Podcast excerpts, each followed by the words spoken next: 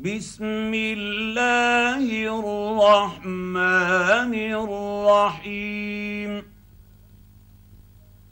إذا جاء نصر الله والفتح ورأيت الناس يدخلون في دين الله أفواجا. فسبح بحمد ربك واستغفره. إنه كان توابا.